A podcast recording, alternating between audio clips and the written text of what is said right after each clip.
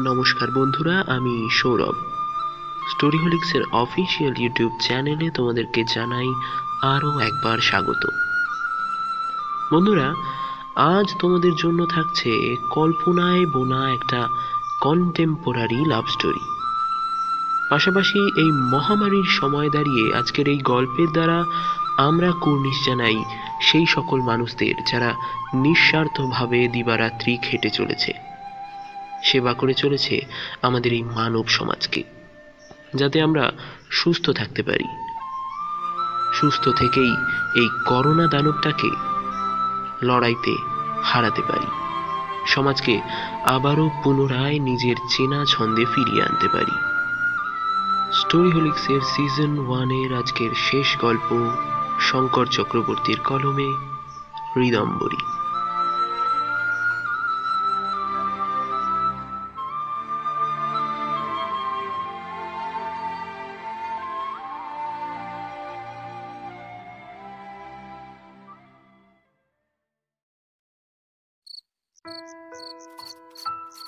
প্রিয় মেদিনী তোমায় ভালো লাগে খুব। তবে নিজের জীবনকে আর না, ভালো লাগা, ভালোবাসা সবই কেমন যেন আচ্ছা হয়ে গেছে আমার কাছে। বাবাকে যখন হারিয়েছি, তখন আমার বয়সের মতন হারানোর শব্দটা বোঝা আমার কাছে মূল্যহীন ছিল। মাকে হারিয়েছি পাঁচ বছর আগে ডাক্তারি প্রবেশিকার সময়। মামা, মামি খেয়াল রেখে চলেছে তারপর থেকে। তবে তবে আজ আমি হারালাম দেবকে। দেব, পৃথিবী। হ্যাঁ হ্যাঁ ও আমার কাছে তাই ছিল। দেব আজ আমার কাছে নেই। অনেক অনেক দূরে সরে গেছে।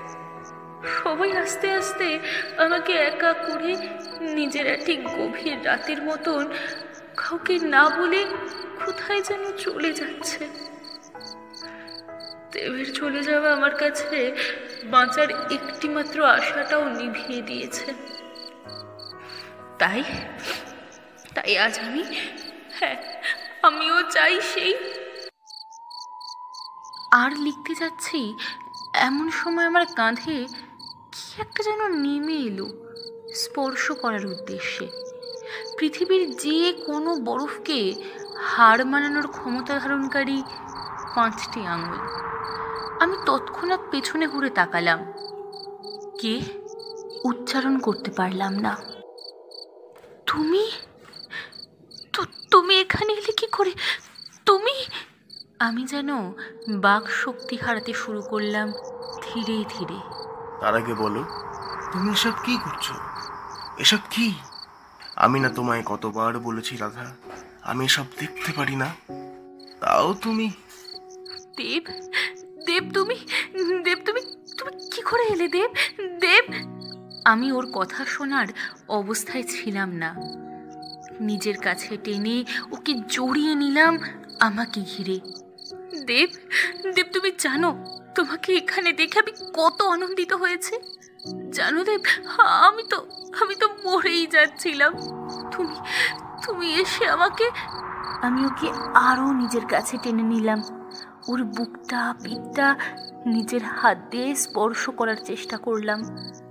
কিন্তু তুমি তো এত ঠান্ডা কোনোদিন ছিলে না। তবে আজ কেন? তুমি এখানে ঢুকলে কি করে? বলো বলো না। আমি দেবের থেকে একটু সরে এসে দেখলাম খানিক দূরে দক্ষিণ জানলাটা অর্ধেক খোলা। ও, তো তুমি ওর আঙুল আমার ঠোঁট স্পর্শ করে বুঝিয়ে দিল, আর কোনো শব্দ তৈরি না করতে। রাধা, তুমি কেন বুঝতে পারছ না? গোটা বিশ্বের আজ যা অবস্থা তা ঠেকানোর মতো পর্যাপ্ত বল তোমাদের মতো ডাক্তারদের কাছেই আছে। তোমার মতো যদি একজন দায়িত্ববান জীবরক্ষক যদি এমন হয়ে পড়ে, তো যে রোগীরা বিনা চিকিৎসায় মৃত্যুবরণ করছে, তাদের কি হবে?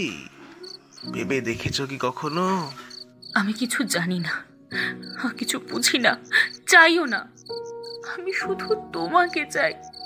তোমার পাশে থাকতে চাই, তোমার কাছে থাকতে চাই, তোমার হাত ধরে বাঁচতে চাই।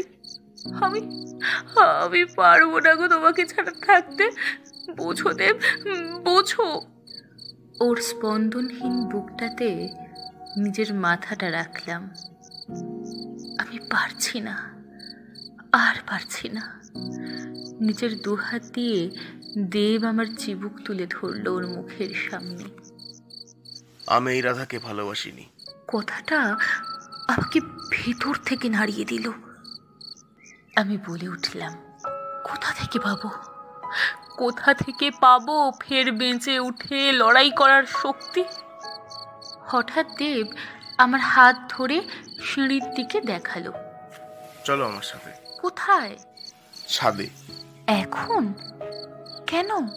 চলো না। কথাটা শেষ করেই আমার হাত ধরে সিঁড়ি দিয়ে একসাথে উঠতে লাগল। তেতলার লোহার দরজা জোরে ঠেলে খুলে দিল দেব। ছাদের বক্ষস্থলে এসে দেব বলল এখানে একটু দাঁড়াও এক্ষুনি তোমার প্রিয় জিনিসটি ঘটবে। কি? ভাবো। কি হবে? কি হবে এখন?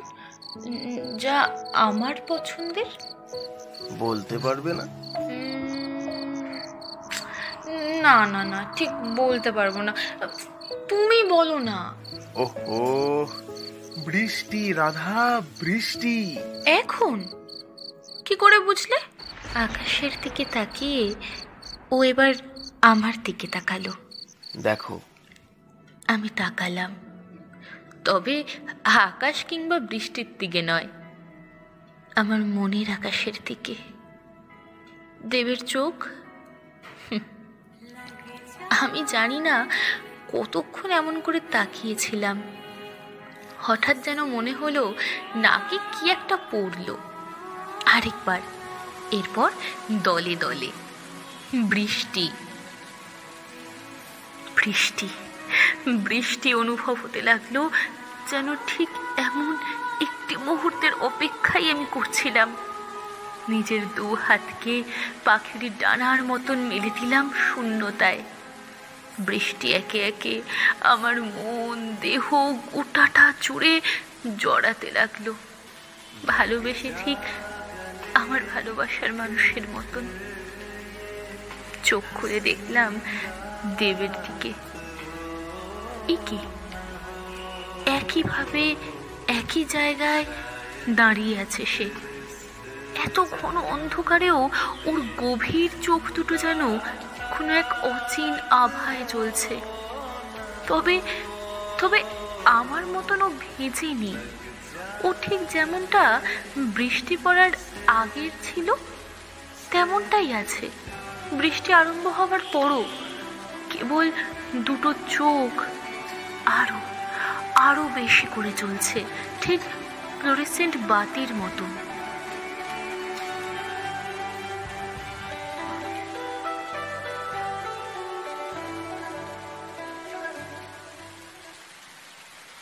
দেব দেব তুমি ভিজছ না কেন? আমার যে আর ভেজার অনুভূতি নেই গো।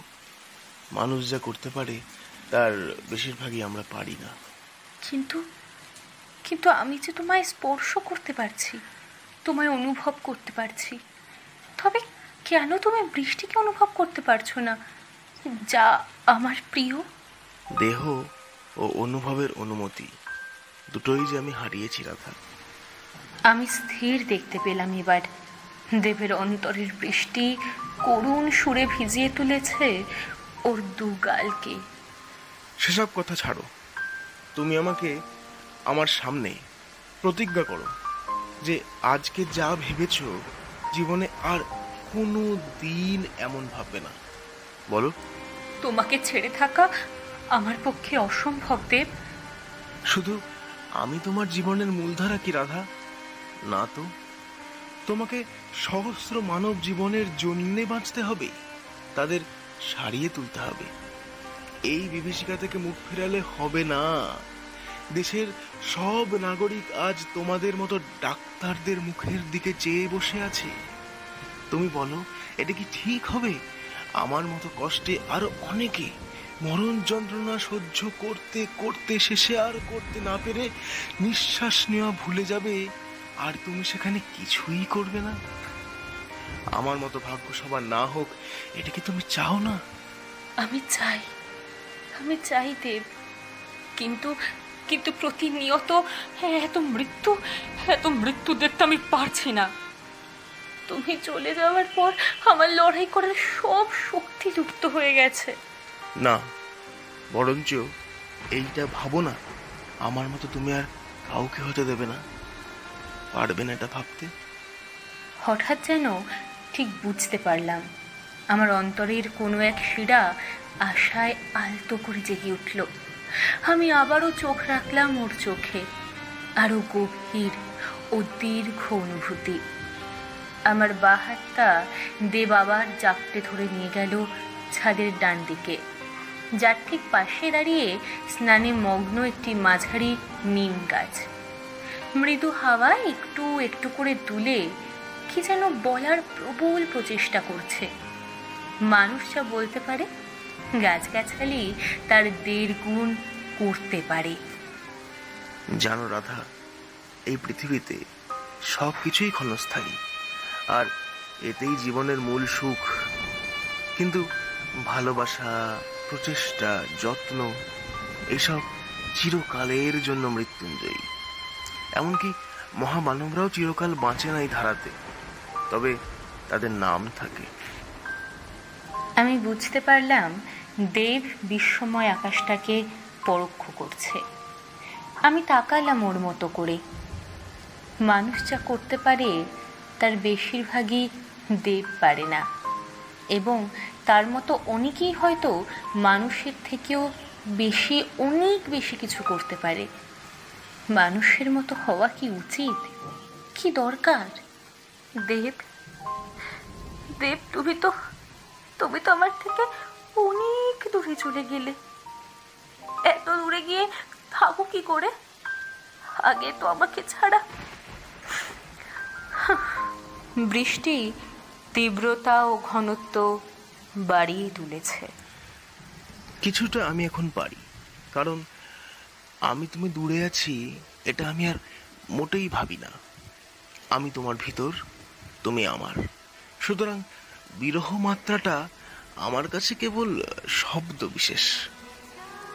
না, দেব পাল্টায়নি। ও তো পাল্টাতেই পারে না কখনো। দেব শব্দ উচ্চারণের ক্ষণিক পরেই আমার মধ্য কপালে একটা কোমল চুম্বন রাখল। কিছুক্ষণের জন্য আমি চুপ থেকে গেলাম। তারপর বললাম কি করে বুঝলে? এটাও কি তোমার অধীনে? এটা সত্য ও নির্মল প্রেমের উপহার যা প্রতিটি জীব পেতে পারে। এই যে বললাম এক্ষুনি আমি তোমার ভেতরে তুমি আমার। দেবের নির্মল হাসির সাথে নিজের হাসি মেলালাম। হ্যাঁ দুজনের বাঁধন এখনও নির্মল। ঠিক ওর হাসির মতো। আমি ওর কাঁধে আমার ক্লান্ত মাথাটা হেলিয়ে দিলাম। ঠিক তখনই বুঝলাম আমার মাথা জুড়ে কয়েকটা আঙুল নিজস্ব খেলা শুরু করে দিয়েছে। অনেক দিন পর তার ছোঁয়া পেলাম আমি। এত গভীরভাবে, এত গভীর রাত্রে। আমি কিছু বলতে যাচ্ছি এমন সময় দেব আমার হাতে চাপ দিল। অনুভব করো কিছু বলো না। জানো রাধা কাল কি? জানি। আচ্ছা কি? বলো দেখি তো। আমার ভেতরে যে আছে তার জন্মদিন। মনে রেখেছো? না বানিয়ে বললাম। আরে চটে যাচ্ছ কেন মিম সাহেব? মেম সাহেব সেটা কেন শুনি? এমনি ইচ্ছে হলো তাই বললাম। কেন? বলতে পারি না নাকি? পারো। তুমি তো অনেক কিছুই করতে পারো। যাই হোক আর কি কি নাম ভেবে রেখেছো? আমি কি জানতে পারি? আমার কথার উত্তর না দিয়ে চোখ বুঝে কি যেন ভাবতে আরম্ভ করল দেব। আরে বিজ্ঞানী মশাই কি এত ভাবছেন? একটু বলুন শুনি ভাবছি তুমি এত সুন্দর দেখতে। যে সেই সুন্দরতা মিলিয়ে কোনো নামকরণ করা কার সাধ্য বলো? তাই বুঝি? আমি কতটা সুন্দর যে আমার নাম আবার অভিধান অতীত? চাঁদটা লুকিয়ে পড়েছে। না হলে হলপ করে প্রমাণ করে দিতাম। মারবো এক চর তারপর বুঝবে কেমন লাগে। যে ভালোবাসায় ঝগড়া করার স্থান নেই সে যে কেমন ভালোবাসা তা ঠিক ভাবনার বাইরে। আদৌ কি ভালোবাসা?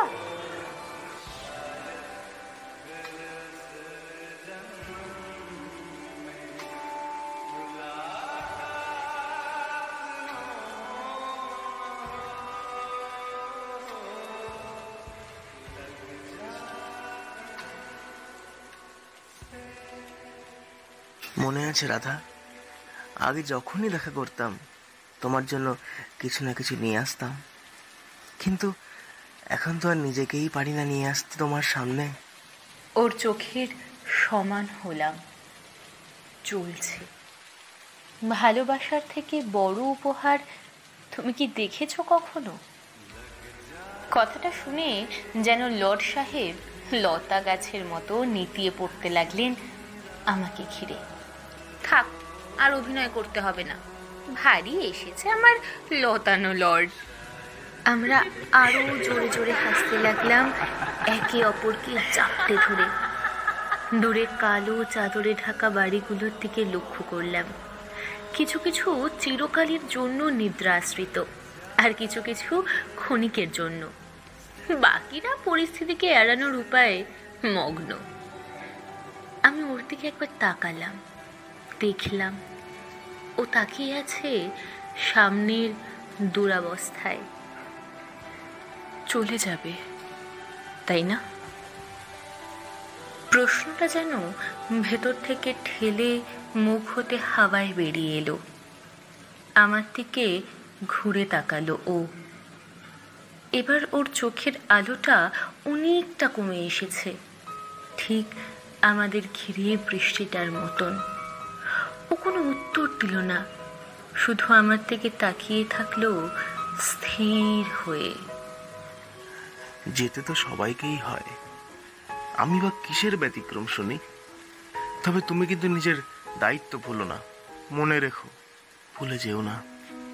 দেবের কথা যেন আমাকে একটা মোহে বেঁধে ফেলল। আমি শুধু তাকিয়ে থাকলাম ওর দিকে। মহামারীর প্রথম সিঁড়িতে দেব চিরকালের জন্য আমায় ছেড়ে চলে যায়। অনেক বাঁচানোর চেষ্টা করেছিল সবাই। কিন্তু সবার জোরের থেকেও হয়তো ওর দুর্ভাগ্যের ক্ষমতাটা একটু বেশি ছিল। দেবকে হারানোর পর আর কিছু হারিয়ে গড়ে ওঠার শক্তি ক্ষয় হয়ে গেছিল আমার। দেব, তুমি কি এখনই চলে যাবে? ঠিক আগের মতো আমাকে কম সময় দিয়ে ও কিছুই বলল না। শুধু একটা মৃদু কম্পন করল মাথায়। যা আমার উত্তরের প্রাপ্তির জন্য যথেষ্ট। এখনই আমাকে ছেড়ে আর কোনোদিন তোমার সাথে দেখা হবে না। তুমি আমায় মনে রেখো। অন্তরের দূরত্ব সর্বোচ্চ কষ্টকর।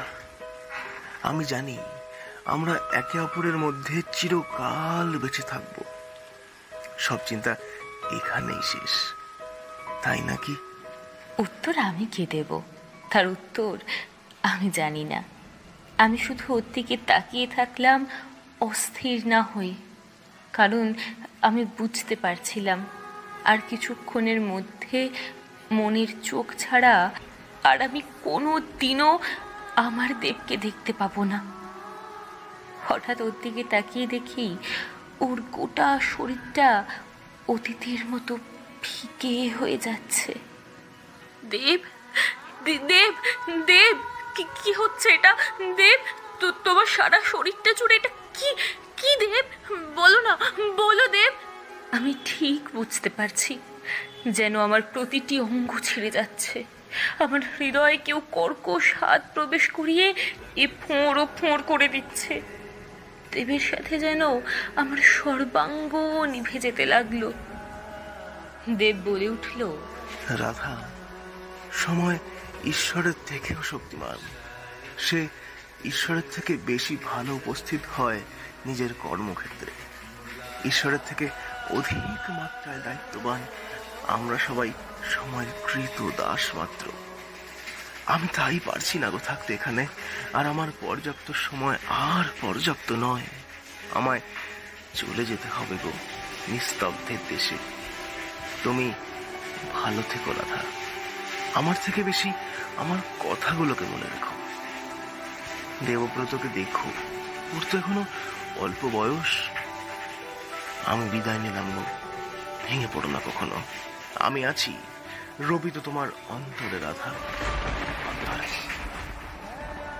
এতক্ষণে আমি দেখলাম যে পুরোপুরি আমার সর্বস্ব ফিকে হয়ে পড়েছে।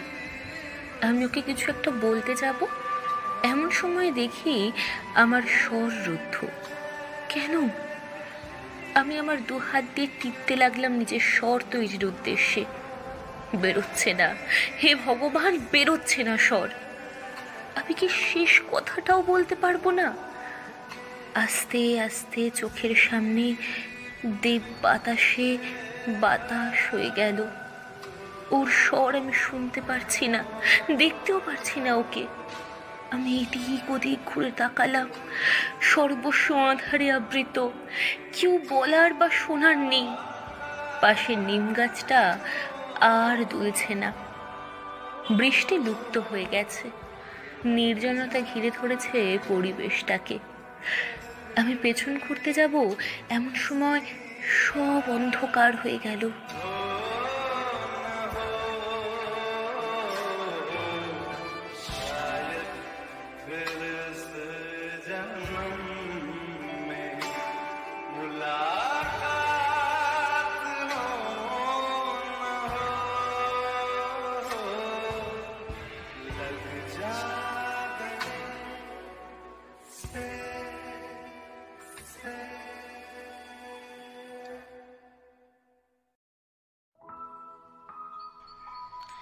রে ওট কি রে? এতক্ষণ ধরে ঘুমোচ্ছিস কেন রে? ছুটি পেয়েছিস বলে কি সারা দিন ঘুমাবি? ওট আমি চাদর সরিয়ে চোখ থেকে ঘুমের প্রলেপ সরিয়ে মায়ের দিকে ভালো করে তাকালাম। অমন করে তাকাচ্ছিস কেন? আমাকে দেখিসনি নাকি আগে?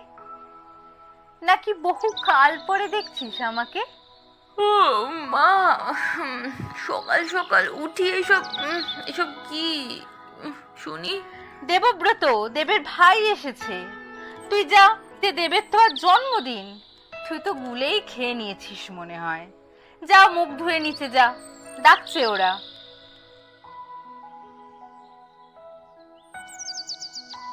মুখ ধুয়ে হাতড়াচ্ছি বিছানার পাশের টেবিলটা।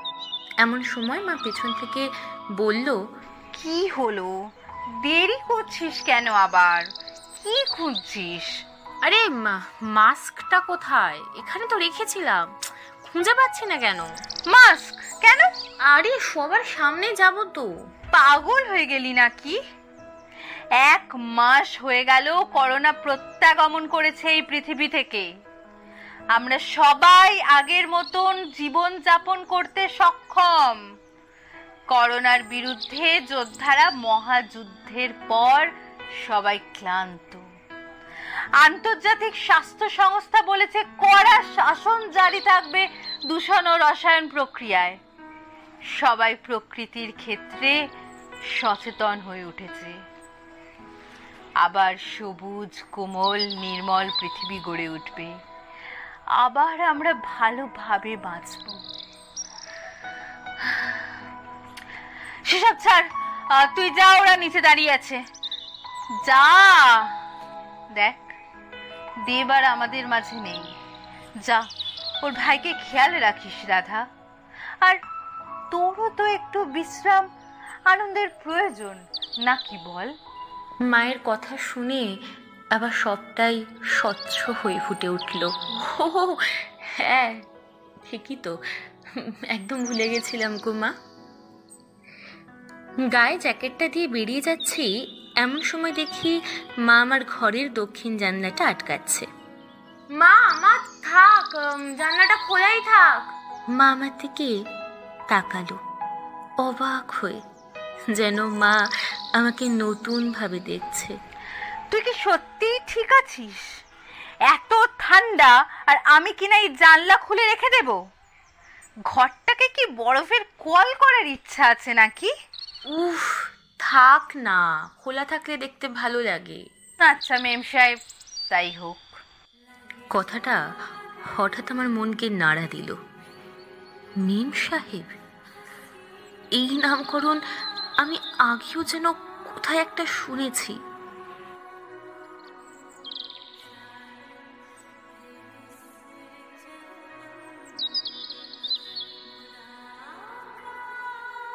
সিঁড়ি দিয়ে নামতে নামতে মায়ের গলা শুনতে পারলাম ঘর থেকে। স্কুটিটা নিস না এটা আমি নিয়ে বেরোবো। তুই গ্যারেজ থেকে গাড়িটা নিয়ে যা। মা আমি সাইকেলটা নিয়ে বেরোচ্ছি। অনেক দিন চালানো হয় না এটাকে।